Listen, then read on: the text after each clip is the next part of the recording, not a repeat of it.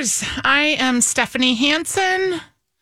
You are Stephanie March. Hey. We are here for the weekly dish. We had to meet this morning and have a little breakfast. We have a producer that's new, never seen me before, and I run into the studio oh, literally Lexi. one minute before we go on the air. Hello, friends. Hello, it's so nice to meet you. By the It's way, nice to meet you, Lexi, and welcome to the Weekly Dish program. We're excited to have you.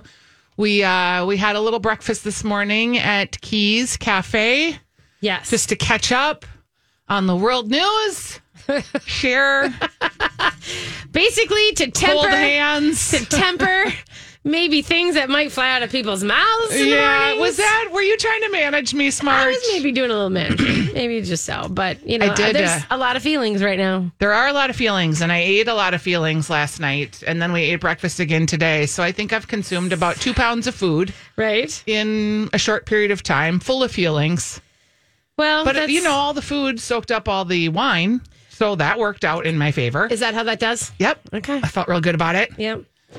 Yeah, no, it's a tough one. It's a tough one out there in the world today for women. And um, we know that you guys don't come here to hear political discourse necessarily, but we are women and we live our lives and we live our truths. And so, you know, we have feelings about today. And there's plenty of people who are very sad and scared and, and worried. And I just throwing out a big chunk of love toward everybody who's got, you know, those feelings today. Yeah. And if your feelings are in the happy elation camp, I guess I would just encourage you to take your happy elation and start to think about what's next for you in terms of helping women to move forward, whether that's helping with healthcare access or childcare or things that um, you can be involved in changing for the good for women that maybe are going to be having a struggle in light of the recent news. So, uh, wherever you sit on it, hopefully you're uh, mobilizing and eating good food. Ah, yes. Or- Okay. organizing is lovely. Yes. or gardening, because putting your hands in the garden feels good, right? It is strawberry season. Is it strawberry season? It is Do you- strawberry have you planted strawberries? Um, I have wild strawberries, which if you have wild strawberries, they're the most delicious things in the world, but they are about a centimeter tall Yeah. and you know half a centimeter wide. It is literally like putting a little pearl of strawberry taste in your mouth. Yeah. That's incredible, but you don't get like big strawberries. You're not. Yeah, it's not like you're planting. You're not the strawberries we get in the in the farm from the farm. You know, in the grocery store. Not the things that are going to come out of the ground for No. you. I did. I was at the farmers market this week, and there is a lot of fresh strawberries. And Afton is having their strawberry festival this weekend. So I realize I missed season. that whole strawberry festival vibe, which is so funny. I just missed it. Um, I made a strawberry cake, and I made it around Memorial Day with some organic berries that were had come from California. So, you know, they weren't like the wholesome in the ground picked berries, but for whatever reason, they were pretty good. Yeah. and I made this cake and just that smell of bringing the strawberry cake up to your face is really magnificent and we're going to talk to Remy Pettis from the Dakota in our first segment here because they've got some new spring items and they had a cake He has a he has a strawberry cake that is just delicious. oh god i keep thinking about that cake. I know it was really good. that kind of started off my two pounds of eating Really? um, Yeah. yeah, because I couldn't stop eating that cake. You know, sometimes you go to these tastings and they put like 12 to 15 dishes in front of you. And then I, as someone who was from the Clean Plate Club, Mm-hmm. feel like I must eat the whole thing if it's good. oh God, yeah, no. Yeah, I can't do that at You're all. way better eater than I am. Well, because I go from one of those things to another thing, like, and you can't, you know what I mean? You can't do like this massive, and I do want to taste everything, but you can't go from that to like another thing later that night. And then that's my problem is that I have just too much on my, too much, too many things to slot in. You're a professional eater. I am a professional. I know, eater. and you're a professional drinker too. Because Yeah. I looked over, there were like four drinks. Yeah. and I looked over, and you had had like the proper sip of all of them. Well, yeah, and I had had like two full. Yeah, I don't. Yeah, and I that's why it's like you know I think that's a lot of reason why I've I don't know I'm not um I I definitely know when I can I'm very tuned to like when I've had like when something's pushing me a little over because also I, usually after these things I have to go back to work like I have to go write some things or I have to so it's like yes someone was like, "Oh no, I can't have wine at lunch because I I have to work," and I'm like, "Well, you can. You just have to know when to stop." Yeah. you know, like it is it is okay to do both actually. So, Well, but yeah, that- it is interesting. You have to you have to know, and you definitely can't ever finish. Although I will say that like there's times where you're like, well, this dish is so nuts, so good that like you go in for threes and fours. and, Yeah. you know, which was that we had Remy Pettis's um it was the ramp pesto. yeah. But let's wait because he's coming on. He's coming on the show. Hey, by the way, you guys, happy Pride to everybody. For yeah, it's still legal to be married to a gay person for at least a little while longer, hopefully. So happy Pride to everybody who's out there and celebrating and waving the rainbow flag. There are uh, a lot of fun events this weekend, and my talk will be uh, in the parade tomorrow on Sunday. All of the talent will be there. Lori and Julia will not be there because they're finishing up their Gracie Award tour in New York. But Right. um, if you are interested in the weekday talent, right. they will all be out there for you, minus Lori and Julia. on, on the parade on Sunday. Correct. Okay. And so today, obviously, there's still the big festival at Loring Park. It is looking a little soggy, you know, maybe a little burst of showers here or there, but I feel like that's nice and cool for a change. Yeah. Instead of the blasted heat and the brittle wind, you know, that's kind of a nice change. the Pride Beer Dabbler was enforced last night. Yes. Did you go? Um, No, but I was at the walker and my niece Sadie went and I literally saw her walking into the gates as I was leaving Funny. and high five, Sadie. That's good. Yeah.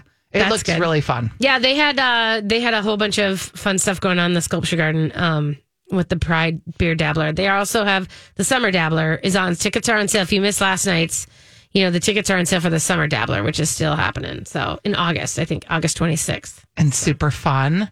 Um, I want to. Uh, I don't know if I owe you an apology, but you know, I'm gonna. Yeah, I do. Maybe I don't know. Last weekend when Oh, from I was on the air, the moments. there was literally like a police situation that had happened that I was trying to resolve, and then the phone, and I was calling, and then I'm at Stone Arch, and I was so distracted while I was talking to you and trying not to sound distracted, which was a solid fail. It really was. the best part was, if you guys want to go back and listen, it's kind of funny because normally, you know, this is like Hansen saying, "Hey, I want to call in from the Stone Arch so that I can tell you guys what's cool." I want to talk about the culinary yeah, people. boy, she just sort of sat there and waited for us to. I'm like, I, you said you were going to tell us. I don't know what to ask. Like, I was literally on the Yeah. other side of that interview, going, so tell us So- about what's good. I know. So I do owe you an apology then. Okay. but I if you guys apologize didn't formally. notice, great, great, And it was super great. It was a great event. yeah. Um, I had a something from a food truck that I'd never had before.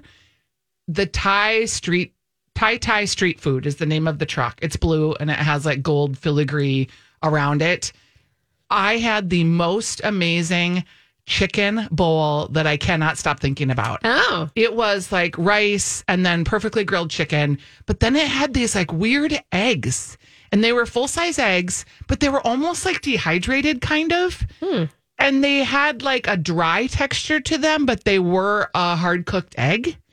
And then they had like this herby slaw thing that was in the bowl. And then this like um nam chuck kind of spicy vinaigrette. yeah, Oh, so good. like I, All perfect together. yeah. And I'm thinking about when I can get past the two pounds of food I've just eaten in the last eight hours. Yeah, Um, finding where that truck is. it's called Tai Tai Express. It's called Thai Thai Street Food. oh, okay. And it was just incredible. So good.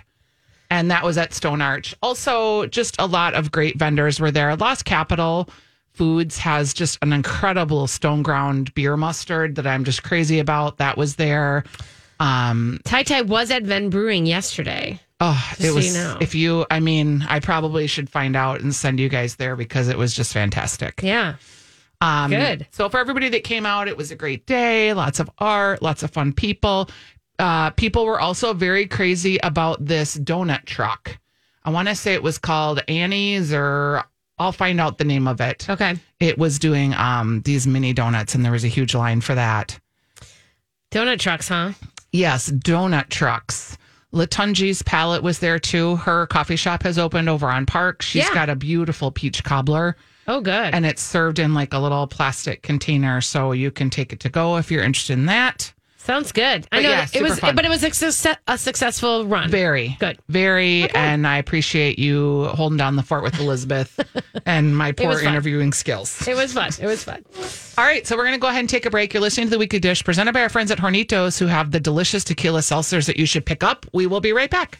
Hey everybody, welcome back to Weekly Dish. Thanks for joining us this morning. Um, we are so we were just we had mentioned earlier in the in the beginning of the show that we had uh, a little snacky lunch. I don't know what we did, but we got a preview of what's going on at the Dakota, and we are being joined right now by Chef Remy Pettis. Remy, are you there? Hello, yes, I'm here. Oh, welcome to the show, Remy. Thanks for calling. Yeah, thanks for having me. Yeah. So you ha- took over the Dakota. Obviously, the Dakota Jazz Club has been around in the Twin Cities for something. I think it's like twenty plus years, maybe thirty years. Yeah, it's Do we think? it's a long time. 35 years, yeah. 35. Yeah. And so, you know, it's sort of like um, an institution like that. You know, Ken, I think Ken Goff was one of the original chefs that helped bring it into like a very foodie place. We know our friend Jack Riebel was in charge at one point. Um, and then, Yep. you know, all the things. And you are now helming the very storied kitchens of this jazz club. And tell us a little bit about what that's like for you. Well, it's, it's great. You know, it's such an honor to be a part of it. And like you said, it's been 35 years, and I'm actually the fourth chef Wow. uh, in 35 years. So um, there's a lot to live up to, and um, there's a lot of history. There's a lot of music that has come through there, and that was one of the big things that attracted to me, at, uh, me to it in the first place. So it's just it's just a lot of fun, and um, I'm enjoying every day of it. So now, if you guys don't know, the Jazz Club is uh, right on Lin- Nicollet Mall, right downtown Minneapolis. And the thing of it is, like, it's a full restaurant, but it's a restaurant that you have to buy tickets usually to get in front of, you know, to be able to eat there. You buy tickets to a show, and then you have the, but you can sit at the bar at, at an early Correct. time and still order food. Is that right?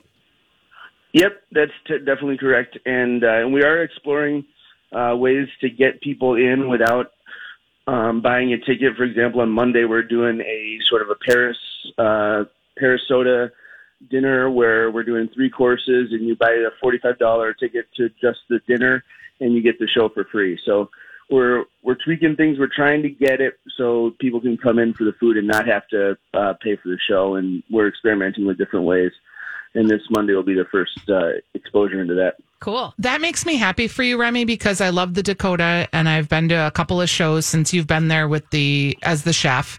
But I also just am a fantastic fan of your food. And so if we can get that to people that maybe are music lovers, it's awesome. But people that maybe haven't because there's still a lot of people that have never been to the Dakota and your food is a reason to just go and check it out because it's a beautiful room.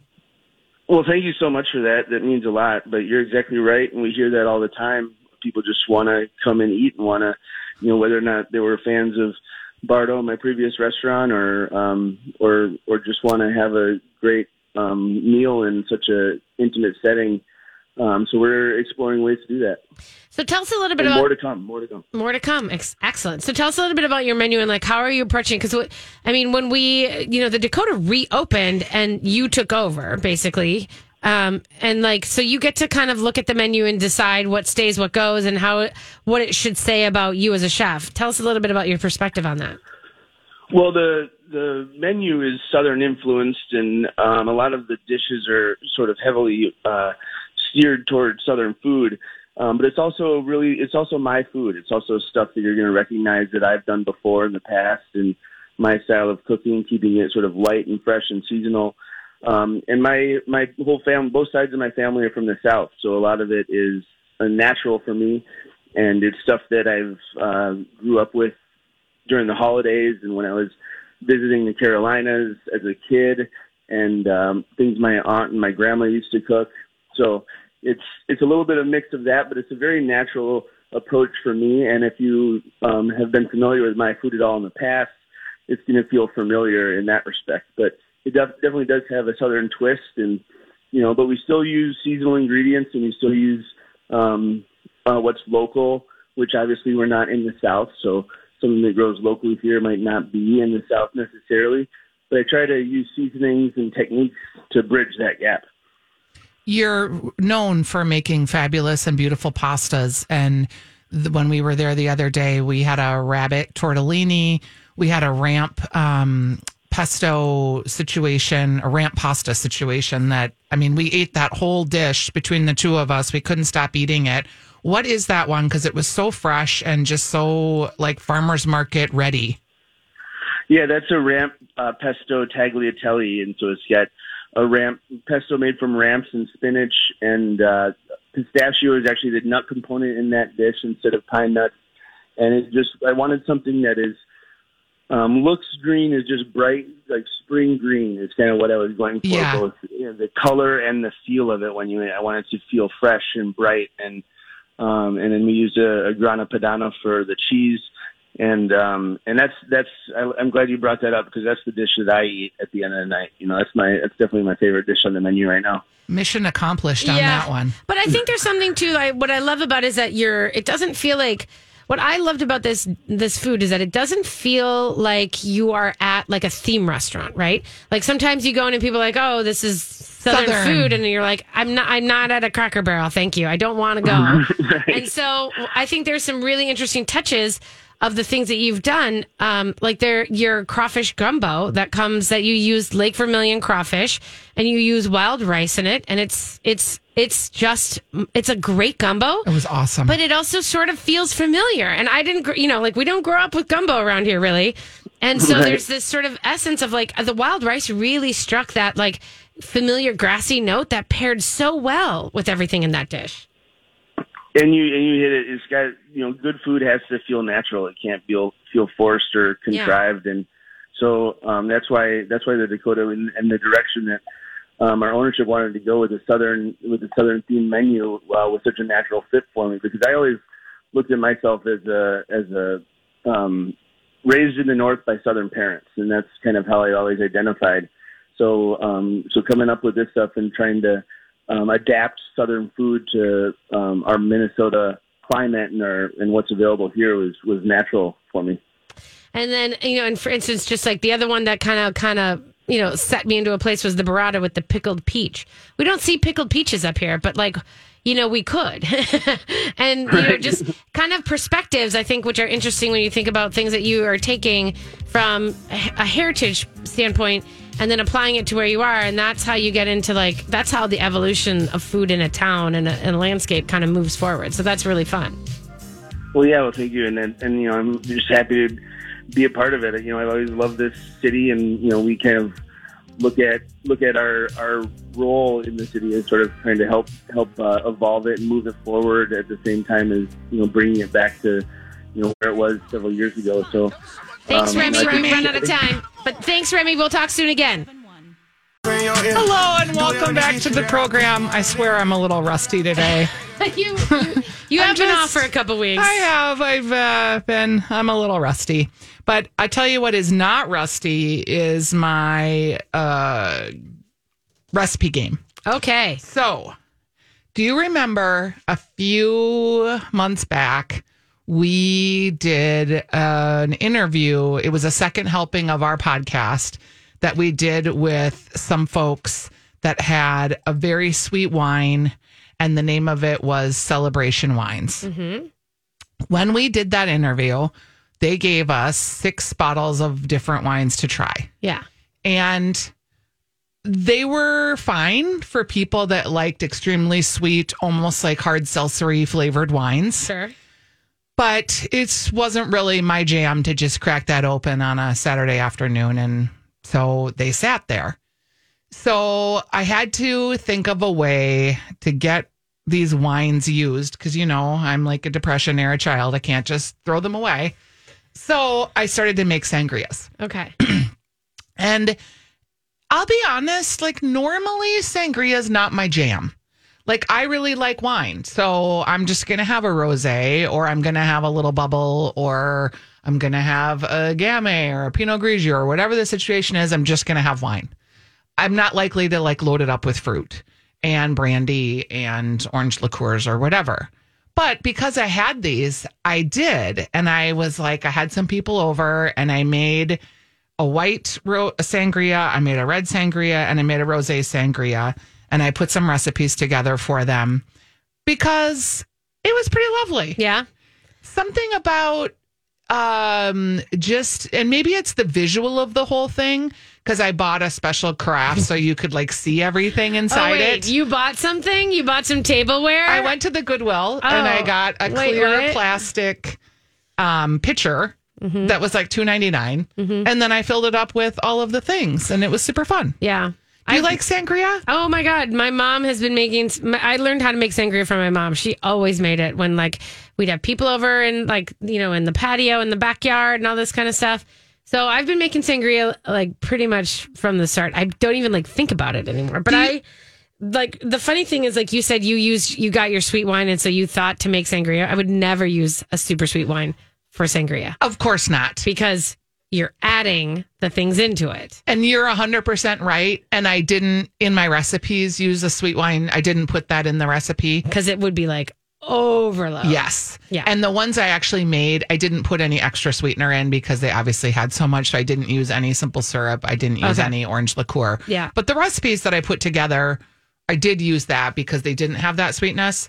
I guess the long and short of it is if you're entertaining on your patio, like a sangria feels real Oh. festive. every party that uh, like when I was in my first homes and I, well even like when we were apartment partying in our backyard I have this I have two really giant jars like really big massive jars that um I've made that that those were the sangria jars and so like actually for all of my kids graduation parties we had sangria because sitting out like you can have a big ladle sticking out of it and it's self-serve and people can do what they want to do with it and you can all the feelings and you can refit like you can refinish you know replenish it if you need Yeah. to on the fly and it's not going to be that much different you know what i mean Yeah. like you just kind of you can dump another jug of chablis in there and I then think for Fourth of July too, if you're having people over, sangria is a great way to it's go. perfect it's wonderful and it is and then you get boozy fruit at the end usually but and i used to make so then i would make my mom always made these big red wine pitchers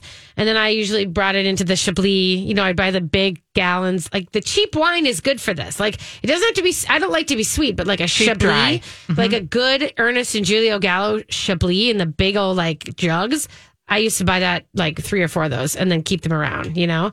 And then um, the other thing that I used to do was just, uh, we used to do a sake sangria with cucumbers.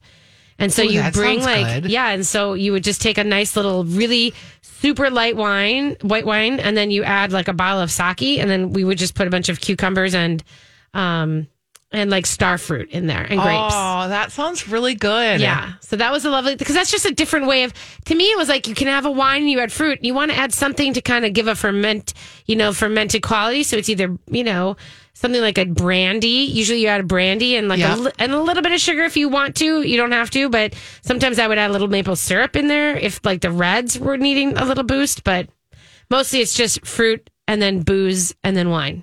I love it. Yeah. Do you have like a signature cocktail that you serve like in the summer for entertaining? No, I don't Not even your bootlegger? Well, I mean, yeah, but I guess that's I don't do it all the time. I guess I don't do almost there's almost nothing I do all the time anymore. I don't, you know what I you mean? You are like, an experimenter. yeah, I would rather do something new and fun. Although I do want to try, I do want to like know that it's good. I have, you know, one friend who she tends to throw dinner parties, and you know, like she's like, "Well, I've never done this before," and we're like, "Oh." She's like, "Well, you guys are here so I can experiment." And you're like, "Really?" Is this our friend Smire? No, God, Okay. no, no, no, no, no. This is uh, this is a friend who I know is very new to cooking, and she's she's sort of like picked it up in the pandemic, and she's done Oh, it a I couple times. Yeah, I'm not going to name her because she might be listening. Okay.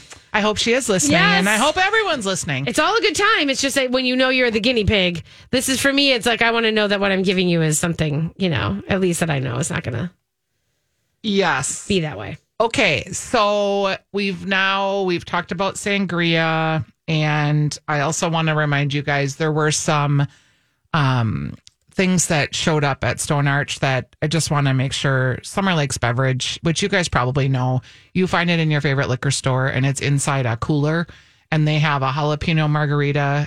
It's like a slushy kind of in a bottle, and then you thaw it out and you make add your own tequila and you can add a little bit of um, LaCroix if you want to, or you can just have it as a mocktail too. Yeah. So they have a jalapeno margarita, a paloma, a regular margarita, and it's just I something about it all being pre-made, all mixed up. It's a very easy product to use. and it tastes just amazing. I love that product. Um, I had the opportunity to do some canned cocktail tasting, and I just wanted to check in with you on that. There is a new, um, it's not new, there is a canned wine, and it is a white wine, and I'm crazy about it. And our friend at Cedar Lake Liquors has it. Okay. And Haskell's has it too. It's kind of harder to find. It is a family from Minnesota. It's the Familia Meschini uh, family, and they have a family that owns a vineyard in Argentina. Mm-hmm. And it's Torrontes is the name of the grape. And they have it is a white, it's called Vamos Vino. It's a white wine that's bubbly. So it's a little effervescent. It is just heavenly. Really? And I'd forgotten about it. And then they had it at Stone Arch. So I had it again. And then I was in Cedar Lake and he had just received a shipment of it. And I was like, oh, I love this canned wine. Yeah. It is just really refreshing. What's it called? Vamos Vino. Vamos and Vino. it is in um, a can. I'll put a, a link up so you Okay. guys can find it. But the the Oh, yeah. grape is Cute little Torrontes, and it's if I'm I have a sip scale, one being terrible, five being run out and get it. It's a five on the sip scale. Oh. Very just refreshing, really light, perfect for summer entertaining. Perfect. Like Kurt doesn't drink wine, so like if I drink a bottle of wine at home, then it like sits on the counter for a couple days, or I drink it all. A can is like perfect because it's like it's portion control, and I don't have to leave it sitting around in the in the heat. Yeah, no, that's a great idea. So that's one. And then uh you you these have been around for a while, but I'd never actually like tried them in a tasting environment. The Bolo Bauhaus. Oh yeah, the seltzers are the best in the city. I think they really are. They really are. They're not um necessarily like I don't love hard seltzers, period. So it's kind of like asking me to rank something I don't love. Mm-hmm. But all the ones that I tasted, like they have a, a cherry that I mean, it delivered on like total cherry flavor, very effervescent, light, fresh. Yeah. I was like, okay, over ice, this would be pretty good. It's not really like my favorite thing that I would order, but like if you like hard seltzers, you should be drinking these. Yeah, yeah. That's how I come around it. I don't. There's no. I kind of don't. I keep trying other seltzers, and I keep thinking, oh, this this might be good because I think Bolo set me on a on a path Because they're good. because they're good, and the, everything else is not great. yeah, I gave the cherry a four sip scale. Dragon fruit was also popular in our tasting, which I don't have no idea what a dragon fruit would normally taste like, Yeah. but it was a very refreshing sip. oh, good. Um, have you tried the Minneapolis Cider Company light and dry ciders? Um, you mean like in a? Is it a bottle or a can? Or They're new cans. It comes in a four pack. I really like cider, so Yeah. let's just start there. That's always, you know, we're already at a two just because I like it. These are a hundred calorie cans of cider. yeah. and they are dry and light as they're marketed. They come in prickly pear, lemon zest, matcha tea, or blackberry ginger. Oh, All of these that we tried, they have one gram of sugar, 4% alcohol. So they're more like lawnmower ciders, if we're going to use the lawnmower beer analogy yeah. Sessionable, if you will. and great over ice. These were like the whole variety. We just, we really liked them. There's a matcha flavor that I gave it to a friend and I didn't tell her it was matcha. And she was like, this might be my favorite one. Really? And I was like, if I told you it was matcha, what? She was like, matcha? What's even matcha? I've never had matcha before. You know, matcha's kind of that like grassy, It's tea. yeah, and a little grassy flavor. Oh, she there. really she really liked it. They've also got a prickly pear. They've got a um, blackberry ginger. Huh. and they're all very delicious. So if you're someone that wants to pace yourself and But hang they're out called light and dry. light and dry at the minneapolis cider company. And you can find these at all your liquor stores. They have a pretty um, hefty range of people that um, purchase them okay which brings us to i want to start out this segment by telling you how much i love Dashfire cocktails Okay. I love their bitters. They have cocktails that they've done in a glass bottle that I've been fans of. They have the small little cans. They have an elderflower martini that's in a purple can that you can buy at your liquor store counter. They're usually on the counter. Yeah. It's fantastic. They are doing more of a slimline can for a new line of ready to drink cocktails. And there are four of them. And one, okay, so the Bramble is a a blackberry-ish one that I liked. That was three and a half sips. Yep. There's one that I really liked, but I have a major problem with it. Okay. What is it? It's called the margarita. Okay. Okay. So you have this sense in your mind of like, oh, this Yeah. is going to be a margarita. Right. It is a great canned cocktail, but it is not even close to a margarita. Okay. So if it was called, you know what it tastes like? It tastes like that tiger um, bottle that they worked on with Meteor that had the yuzu juice in it. Sure.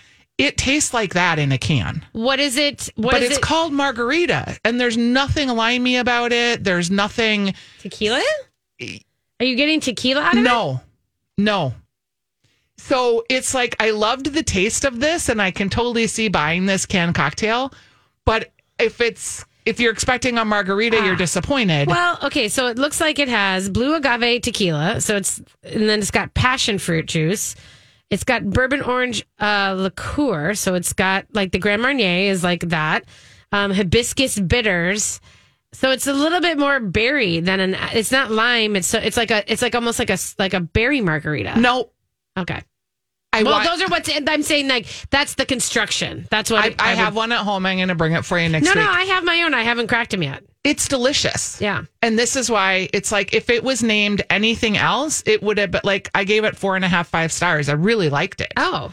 It's just if you get this and you're thinking you're going to get a margarita, it is so not a margarita. Okay. So that was one of my problems with that one. Okay. They had What another would you one, call it? Like yuzu juice or something. Like it was just very much like that tiger. What is the name of that cocktail that they have at Meteor Bar? It's the tiger. Sure, but that, that that's not. So I mean, like when you say salty dog, you when you say like a mule, that's those are types of drinks, and so I think that's what this is also trying to be. So what you're saying it doesn't even fit in the margarita genre. No. So what would it fit into more likely? Um, some sort of vodka citrus situation. Okay. You can't even really taste the tequila. Oh. And again, I liked them, yeah. which was Delicious. so weird. It was very delicious. It just was named wrong. Okay. I still have to. Yeah, they're sitting in my the back of my fridge because I got them and then I stuck them back there and I haven't gone back to them yet. We did the Tattersall Distilling Company, which I found uh, you had done a write up, which was great. Mm-hmm. I just want to say that the key lime gin and tonic was a five sips. I loved it. You loved it. Um, the watermelon bootlegger was a four sipper. And then Blueberry Collins, which you liked a little more than I did. Yeah, I liked that one better than I think what you did. Um, so but I did like the whiskey one, the whiskey peach and I one. didn't try that peach tea. Yeah. I heard that was really good too. Yeah. So anyway, canned cocktails, give them a try. Uh, it's super fun to have Minnesota makers in this space. We'll be right back. All right, we're at the Ask Stephanie portion of the show. 651 641 1071. If you want to call in and ask us a question, if you want to share a canned cocktail that you had that you liked, if you want to talk about uh, where you're heading for Pride or what your plans are, or you want to ask about the biscuits at Lush, you know, any of those questions we will answer for you. Uh, I did get a question that came in. I'll throw out the number one more time and then we'll get to it. 651 641 1071. Our producer, Lexi, is there. She's waiting for your call. She's got real cute bangs. I love baby bangs, and Lexi's got cute little baby bangs. Uh, okay, this question came in from our listener, Beth, and she said, My 22 year old goddaughter and her mom are coming for a weekend visit in a couple of weeks. And the goddaughter has celiac disease, so no gluten. Their home base is going to be Champlin, but they're hoping to visit Paisley Park, the Swedish Institute, the Walker Sculpture Garden, and Lush Bingo. All great tourist attractions, I might add. She said, Where can we eat or grab takeout that will be safe and tasty for her as a gluten free celiac uh, disease sufferer? Oh my god! I just that's fun. That like Walker Sculpture Garden and Lush Bingo Yeah. are on the same thing. I love that. Okay, so With Paisley Park. I know with Paisley Park. So I mean, there's if you're looking for really like uh, no gluten at all, there's a couple places that you should know that are gluten free bakeries that might have sandwiches and things like that. You know, there's Hold the Wheat in St. Louis Park. There's Sift in Minneapolis. Um, but the more importantly, if you want to go for dinner, I would try to get into uh, Colita because everything in, at Colita is gluten free. and how about two? Which could is Colita, by the way, is Danny Del Prado's restaurant in South Minneapolis. could um I'm trying to think of so like places that have the menu really well labeled too. Yeah. Like Mill City or Mill Valley Kitchen also is really good about really inclusive labeling on their menu so Sure. you know exactly what ingredients are in your food. If you wanted to get a pickup for like a picnic for the sculpture garden, I would say Surdyk's does a really great job of labeling all of their gluten-free items in their deli. Um, and also, I would say that Cardamom, which is attached to the Walker Art Center, is a great place for lunch, and they have very, they have a lot, a lot of just basic. Um, you know, it's Danny Del Prado who is also the gluten free. Um, you know, person he that's Colita is his too. But so this one, you know, there's I, I can't say it, but there's a there's plenty of things that are, you know, um, for instance, like, you know, having like fried eggplant with garlic dip and falafel. Yum. You know, things like that. Roasted carrots, like that's an entire dish. You know, so that's there's a lot of veggie centric stuff that is not has nothing to do with bread. Whatsoever, 651 or wheat. 641 1071 if you wanted to ask us any questions. I missed you guys last week, but I have to say, Elizabeth Reese's Cobb salad has been getting a lot of traction. on our site or just Yes. in general. Yeah, no, it was a lot of people were I mean, it was more her dressing that was a big part of it. But yeah, the Cobb is like that's my favorite salad, you know, of all time. My favorite Cobb place to go get a Cobb is the Good Day Cafe. Oh, I love the Good Day Cafe. They have a black bean burger there That's that's pretty good too. now in your neighborhood. It's um it basically the thing I love about the Cobb is they have a big poached egg on there. They don't do hard boiled egg; they do a poached egg, and then they have these big fat, you know, bacon lardon, you know, and then lots of blue cheese, avocado, tomato. But they have a champagne vinaigrette over the whole thing, which is amazing. That sounds good. 651 641 1071. A few, I guess it was about maybe a month ago, maybe two months ago, I did a whole segment about salad dressing.